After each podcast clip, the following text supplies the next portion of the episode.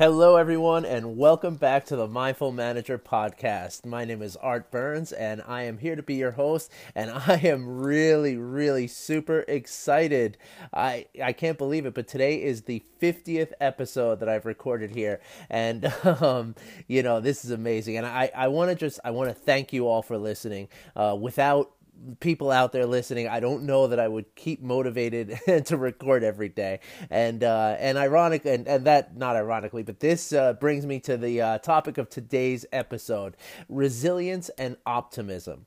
Um, so if if I had allowed myself to get discouraged with the first few episodes when I only saw like two or three people listening at all, or or even if I had allowed my first attempt at recording a podcast, I had done one for a few weeks. Um, um, that almost nobody listened to, and uh, and it was just it was really hard. And if I had you know if I had allowed any of that to uh, to sort of like guide my decision making, I might not have allowed myself uh, you know to keep going. I might have actually you know given up on this whole thing. You know, but uh, but thankfully, I personally have a level of resilience that pushed me onward, and uh, and I have an optimism to go with that. Um, and now this resilience is not an innate talent okay? Like many, so many of the qualities that I talk about in this podcast, resilience and optimism as well are both skills. And like all skills, they are trainable, all right?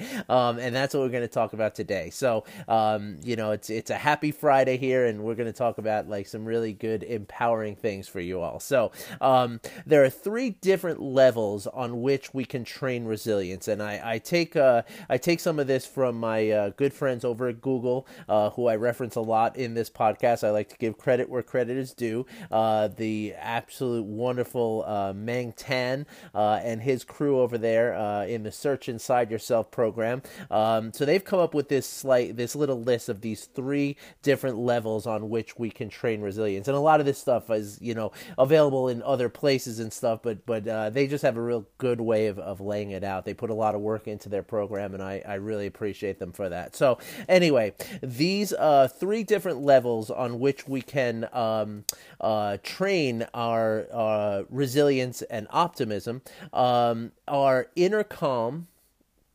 emotional resilience, and cognitive resilience. Okay, inner calm uh, is you know essentially when we can calm our minds on demand, right? We can cut through all the noise and allow things like resilience and optimism to come forth. Okay, emotional resilience um, has to do with the fact that success and failure are emotional experiences. Okay, by understanding this and developing the skills to see what you know uh, to see and understand these experiences at an emotional level, uh, we can keep success and failure in their proper perspectives. Okay, and then uh, finally, cognitive resilience. Okay, um, it kind of is about clearly seeing and understanding how we explain our setbacks to ourselves. Okay, we can, uh, you know, in in developing this understanding and this clear sight of uh, this clear insight, I should say, uh, of how we explain our setbacks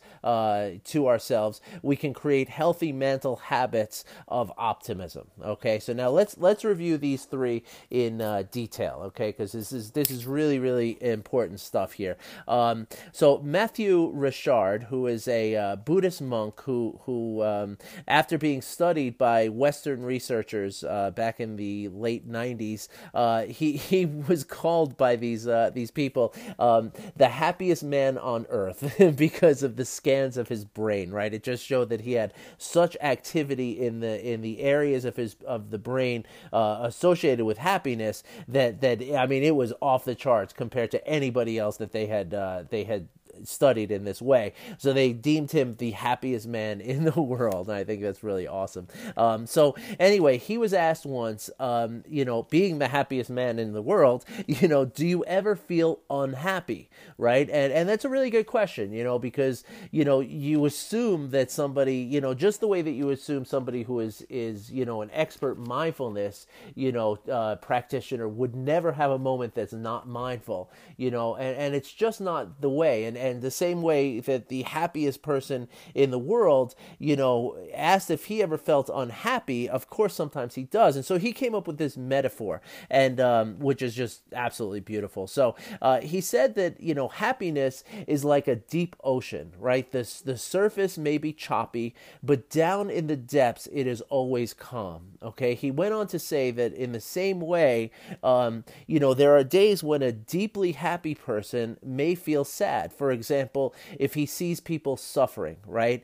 But underneath that sadness, there is a large depth of unwavering happiness. Okay, those are his words. Now, the idea there is, you know, you know, like we're we're always going to experience some level of sadness, just like we're always going to experience some level of stress. If if you know, you know, in the uh, metaphor of the person who's a mindfulness practitioner, right? And and so it's it's never about avoiding the sadness, right? Like if if you are, you know, even the happiest person in the world, if he turns on the news and sees some of the stuff that's going on in this world and the suffering that people are going through, he's not going to be able to help but feel sad a little bit, at least a little bit, right? But the idea is that that sadness becomes temporary because he has this wealth, this deep ocean of happiness that he can turn to and and and you know and the and so that in that sense his overriding emotional level is is more happy than sad. I, I hope that makes sense to you. Um, and uh, and so the same metaphor can apply to calmness and resilience okay? Uh, when we practice calming our mind and developing the skill to do it on demand right? We, we develop this depth of calmness. And again this is what i mean by mindfulness, right? Um, you know, so so when one of life's uncontrollable stressors comes up, right, which they always will, right? We cannot control the stressors in our life. You know, we can, you know, when, when one of these comes up, right, we can always find that depth of calm, so nothing can stress you out or upset you for a very long time. Okay, and that's what I meant when I when I uh, um, you know uh, use the metaphor of mindfulness, right? Like like you know when we do uh, when we are expert practitioners of mindfulness right? There are still things in life that are going to come up that are going to stress us out right? And and they're going to throw us off this this calm uh, you know sort of peaceful demeanor that we have right? And and but the idea is that it's not going to take it you know it's not going to take control over you for an extended period of time because you have developed a, a, a tool and a skill to be able to dip back into that calmness that that mindfulness of of you know of being able to calm yourself, and that's what makes you resilient. Okay, um, so uh, so this level of resilience is uh, is commensurate, by the way, to the amount of practice you've done. Okay, so so like in other words, you know, uh, the the more you practice, you know, mindfulness, the more this resilience, the stronger this resilience is going to be. Okay, so so please keep practicing. Okay, um, and, and this resilience, you know, once you once you get to this practice, you know, at a certain point, I should say, of, of practice, you get to to be so sort of good at this that it becomes automatic okay? So so please understand that that you know a lot of you I, I don't know your your history with mindfulness and with meditation and stuff but but if you've just sort of you know been introduced to it over these 50 episodes that we're talking about here then then sure you are still at the sort of beginning stages but but keep going because in less time than you think this is going to become an automatic thing for you okay? And I promise you it is less time than you think. Now, this is a great segue for me to say that at the end of this podcast episode, I'm going to give you a great way to get in touch with me if you'd like to discuss this further and uh, and clear any uh, you know understand like how long this takes and that kind of stuff. But uh, but anyway, um, you know, emotional resilience, the second point on our list, um, emotional in, in uh, I'm sorry, emotional resilience hinges on the idea that success and failure are emotional experiences, right? And and uh, as with any emotional experience, the experience of success or failure will naturally give rise to grasping or aversion. Now, um, you know, we love the feeling of success so much that we don't want it to end, right? Like, you know, that's the grasping to a success, right? Or a happiness, right? And then, and then we dislike the feeling of failure so much that we become afraid of it, right? And we try to avert it from our experience, right? Right? Like we try to block it out. And that, unfortunately, that is a dangerous place because that makes you not want to take chances, right? Because if you become a, uh, afraid of failure, then you're not going to try, right? And so this is where, you know, these emotional experiences are important. So, you know, you know, these two mental states will, you know, th- whether it's grasping to the good or aversion to the bad, you know, these will usually hold us back from achieving our goals or, or, or you know, sometimes most importantly, you know, make us miss opportunities or miss seeing a, a perspective that could be very valuable and, and lead to fulfilling our goals. Okay. So, you know, again, you know, when we, when we experience grasping or aversion to an, uh, to a um, emotional uh, reaction, then that is something that gets in the way of seeing clearly what's going on. Okay. And again, this is curable through the practice of mindfulness, as we've talked about here before. If you remember, the grasping and aversion are two of the three uh, negative mental states from which all negative emotions arise. Okay, so um, so and that's weird because it's even even grasping to something positive. You know, you're going to have negative feelings, right? You're going to have the feeling of of loss of this good feeling. You know, so even something that's very positive is ultimately going to produce a negative, uh, you know, you know, negative emotion from your brain, which is you know kind of one of those things where you know you, it's hard to it's hard to uh, even wrap your head around it sometimes. But uh, but it is how it happens. Okay, um, so so to train this emotional resilience, right, we need to become more comfortable with these feelings in our bodies. Okay, now the body scan meditation, which I've told you about a few weeks ago, uh, is great for this. Okay, but but next Wednesday on Practice Wednesday, I'm going to give you another slightly more um, advanced le- uh, sort of uh, version of of this body scan meditation that is geared towards developing emotional resilience. Now, I think you're all ready for it, so I'm going to go for it on Wednesday. Okay, so so keep an eye out for that. Um, and now, finally, cognitive resilience, right? And and this could be the most powerful of all, you know, because you know, as I've talked about many times in this podcast, you know, and I talk to anybody who will listen to when I uh, out in my real world here, um, that um, one of the most common and most powerful obstructions um, that we face in you know in the way of our happiness and our success and everything is the stories we tell ourselves, right? And these stories are often you know uh, you know without any kind of uh, sort of remediation, they're they're oftentimes they are filled with criticism and judgment. And this is uh, again one of the things that we do as we train in mindfulness. We train to to not judge things so well. So again, keep practicing, and this is going to you know sort of automatically get better, right? Um, but as we develop the the calm awareness right that that we talked about a few minutes ago uh, we can see that these stories we automatically tell ourselves and uh, and we can start telling ourselves stories of optimism instead of the ones of criticism and judgment okay? Now i have a great story here for i have a little quote from uh, from an athlete. Let's see if you can guess um, who who this athlete is. And and he's uh, he's talking here about what a failure he was in his career. Okay, now I quote um, I've missed more than 9,000 shots in my career. I've lost almost 300 games. 26 times I've been trusted to take the game winning shot and missed. I failed over and over again in my life. And then he finished by saying, and that's why I succeed. Now, you may have heard of this athlete before. His name happens to be Michael Jordan, okay? and so um, the point of this is that everybody everybody experiences failure, okay? Even the greatest basketball player of all time experiences failure. And so certainly do you and I, right? um, you know, the difference between someone who succeeds in spite of inevitable failure and someone who who succumbs to failure is all about how they explain their failures to themselves. Okay?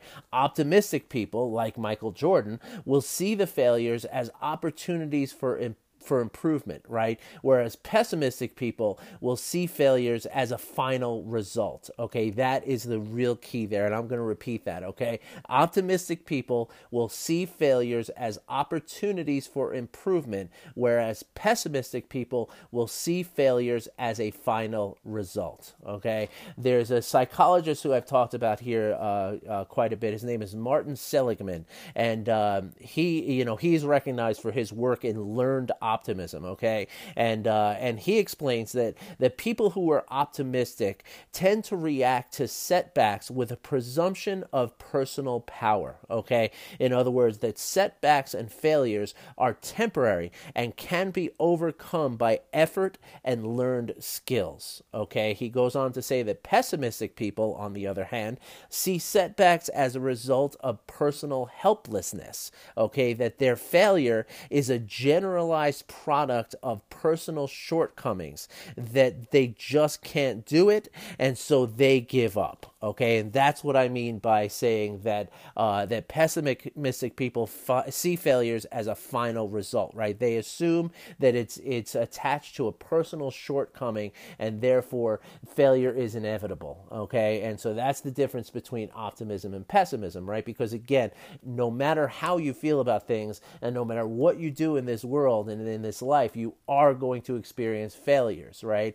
And so whether you know the difference becomes whether you see the failure as something that you can learn from and you can develop a skill around this learning and, and to then overcome it, or you see the failure as something that, okay, I'm just no good at this thing and, and I, you know, I just can't do this right. And so I'm giving up, you know, and that brings me back to what I said about the the podcast. You know, uh, a few a couple of months ago, I guess it was a few months ago, I started another podcast. I I didn't do it quite right. I, I didn't, you know, set up the artwork properly so that Apple Podcast wouldn't uh, accept it without the right kind of artwork, and and I and I wasn't real consistent with how often I recorded it, and I wasn't really, you know, as targeted as as this one is, and and and no matter how many, you know, I I wound up recording almost, 50, I think, 50 episodes of that one too over the course of more time because I wasn't doing it every single day. Um, but but in the same 50, you know, I had maybe like two or three listeners on a on a uh, on a consistent basis,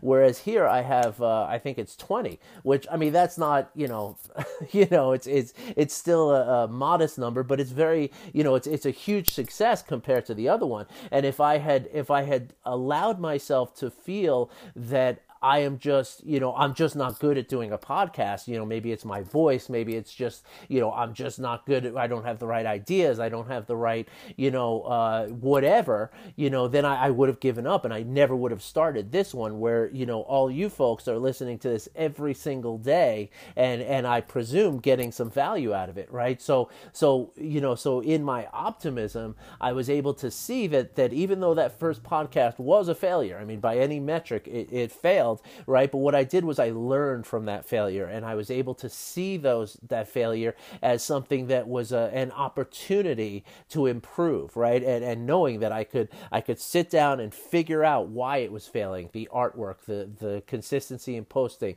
the the consistent message, the you know the the you know all these kind of things. Like I could sit down and view these things and say, okay, it, it has nothing to do with me. It just has to do with these things. So let me try change these couple things and see what happens. And lo and behold, here I am 50 episodes in and I'm doing much, much better. You see, so, so it's that those failures were not the final result. Those failures were just, you know, part of the learning process. Okay. So I, I hope that, I hope that, uh, um, you know rings true with you all okay? And and so uh, i just want to sorry to digress there with that story but um but to bring this whole uh this whole idea home to your work and your business this this idea of optimism versus pessimism i want to tell you about um uh, a study or remind you actually of a study that this uh this uh, Martin Seligman um, did that he he is the psychologist who who worked with uh, with MetLife in 1990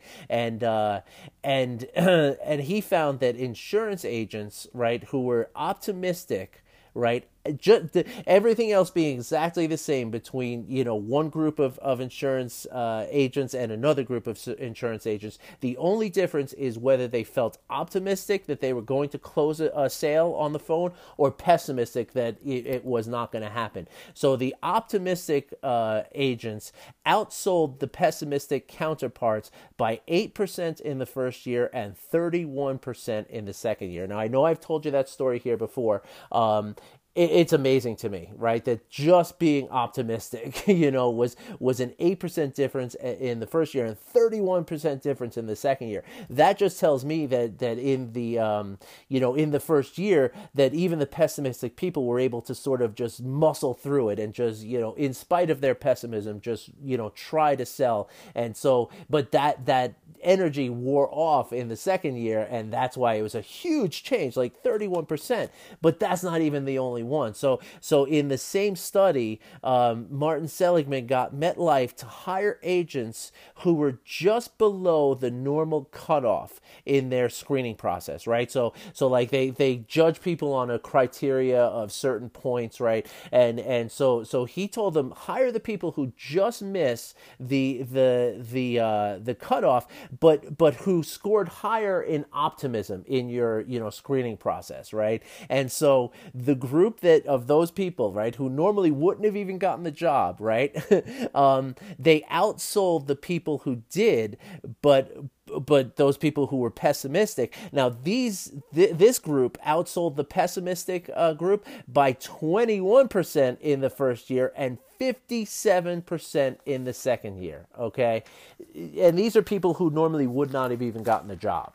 Okay, so that just tells you how powerful this idea of optimism and the resilience that comes from optimism optimism uh, can really be. All right, so I thought you'd you'd uh, enjoy hearing that, especially again in light of the fact that in business, you know, we're all out there. You know, this is a, a podcast devoted to people in business, and so therefore, just having optimism, you can have faith that that it is likely to to give you an eight to twenty one percent advantage uh, in the first year against another person who is not optimistic, right? And that's, I mean, that's amazing. So, so take that as fuel for your success if you want me, if you want my advice. Um, now, and here's the really, really good news about all this, right? That optimism, just like I said before, just like resilience, is not an innate uh, trait. I mean, some people probably are more naturally uh, optimistic than others, and that, that probably has to do with the way they were brought up, how optimistic their parents were, and these kind of things. You know, those are all factors that that do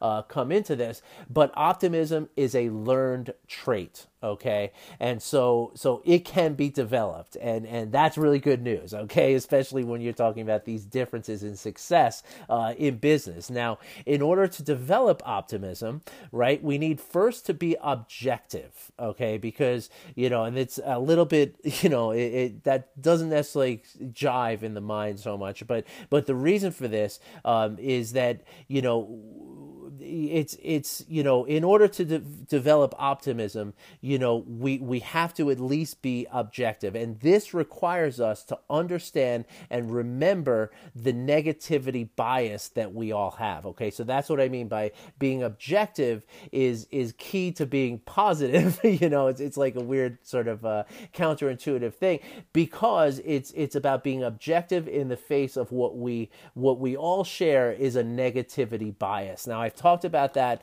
uh, here before as well, but I'm going to just tell you that negativity bias is is something again natural to all of us. Okay, and it's it's the reason that if you were you know like let's say you go to a, a review uh, by your employer, right, um, and and there's you know ten different points that you cover in your review. If nine of those points are positive or or even neutral, and and one point is negative, then you are psychologically more apt, uh, more, you know, you're going to have a tendency to focus on that one negative point, even though there's nine others that are positive. Now, um, there's another amazing psychologist who I talk about uh, here a lot, and she's, she's wonderful, Barbara Fredrickson. Uh, she's got a really, really great uh, TED talk on YouTube. I about compassion, I really uh, in, in, encourage you to to look that up because it's really really awesome, and she's a really awesome person. Um, and she actually established a ratio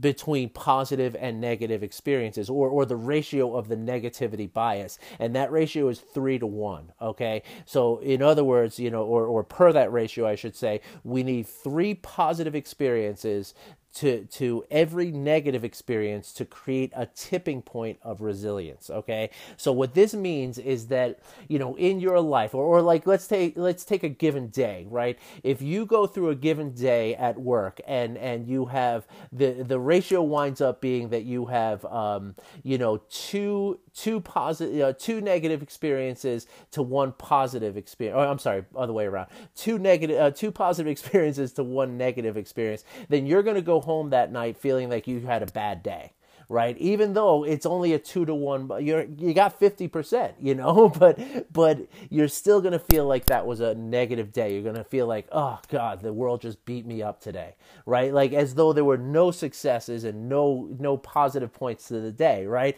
But if you manage to get a three to one ratio, then you're gonna walk home and you're gonna feel like, oh man, I killed it today. What a great day I had you know? And and it's so crazy that this happens. I shouldn't say the word crazy but but it's it's so you know just fascinating how our minds work this way. Now again this goes back to our brains you know the the way our brains are trying to keep us safe and sound and and, and they do so by by paying more attention to the negative experiences in our lives than the positive ones because the negative ones are the ones that pose a threat to us right? So that's that's sort of the mechanism behind all this. Um, but um, but knowing this, right, knowing that this uh, ratio exists and applying it to the view of your life is a huge step in developing optimism. Okay, so so if nothing else, just being aware that that you are more likely to to feel to look at the negative experiences than the positive ones at a three to one ratio, just knowing that is is a huge step in the in the right direction. Okay, um, and and so what this means is this means knowing that you probably have many more positive, uh, successful experiences in your life than you think you do, right? And and just again, just knowing that is is is a way to sort of you know feel the optimism in your in your uh, in yourself right and so mindfulness uh, is the next step in helping us with this okay? With developing optimism right? Um, you know with with the non-judging and the letting go that we learn through mindfulness practices you know we can be we can be more objective with our experiences right? So so you know we we can you know see that you know by not judging the negative experiences and by letting go of both the negative and the positive experiences we can be more objective. And that that objectivity again is the first step towards you know building that cognitive resilience okay? Which is again sort of another word for optimism or, or, or where optimism is going to come from all right? And then and so to take that a step further the mindfulness of our bodies right lets us clearly see the emotions attached to the successes and failures in our lives right? And then we can bring mindfulness to our thoughts right? Not letting our thoughts thoughts, you know, grasp onto the successes and avert the failures, right? And uh, and at that point, we can just be neutral and objective, and then see if if we're thinking we're helpless right, which would be the the pessimist, right, or or powerful, which would be the optimist, right? And so so again, you know, this is a long way to say that you know just keep practicing your mindfulness practices, and all of this is going to naturally come forth. But of course, talking about it and getting us, you know, sort of thinking about the benefits of this and and and how to recognize it and stuff is, is of course very very helpful. So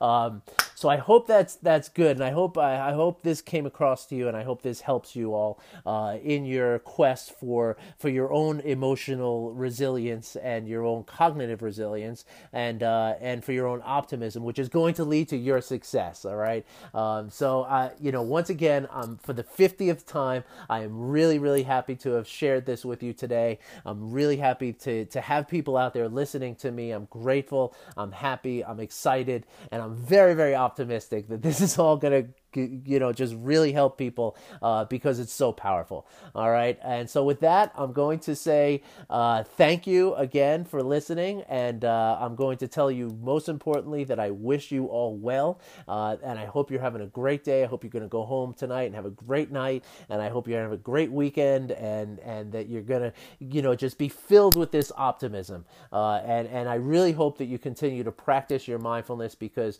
the more you you practice the more this gets to a point of automatic and it's just like you, you won't have to think about it anymore. You're just going to find yourself feeling optimistic and, and resilient to, to the many challenges that life is going to throw at you.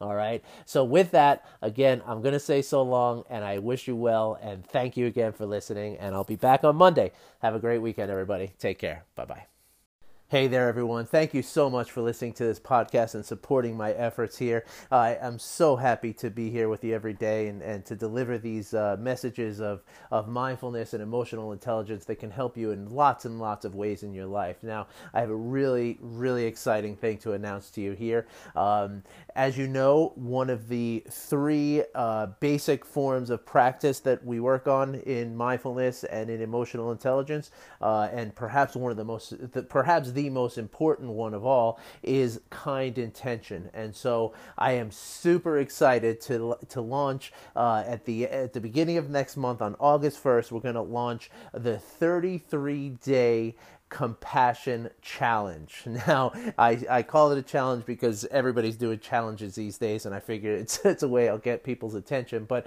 of course, there's nothing challenging to it. As you know, uh, kind intention really just requires us to, to let go of something as opposed to, to uh, creating an effort around it. And so, what we're going to do is for 33 days, starting August 1st, we're going to give you a daily uh, message you're going to get in your email box. All you got to do is sign up for it. There's no cost, there's no anything involved other than just signing up for it and doing the practices that you get every day. Now, there's going to be each week you're going to get one formal practice to work on, and you're going to get one informal practice to work on. So Monday you'll get the formal practice. Tuesday you'll you'll uh, get the informal practice for the week to work on. Uh, they're going to be super easy, not take a lot of your time, uh, and they're going to be kind of fun too. And and in the end, I promise you, you're going to be feeling so good. Now the rest of the of every day, uh, you're going to receive an email every morning, uh, and you're going to get in those emails. You're going to get a video, uh, some are by yours truly,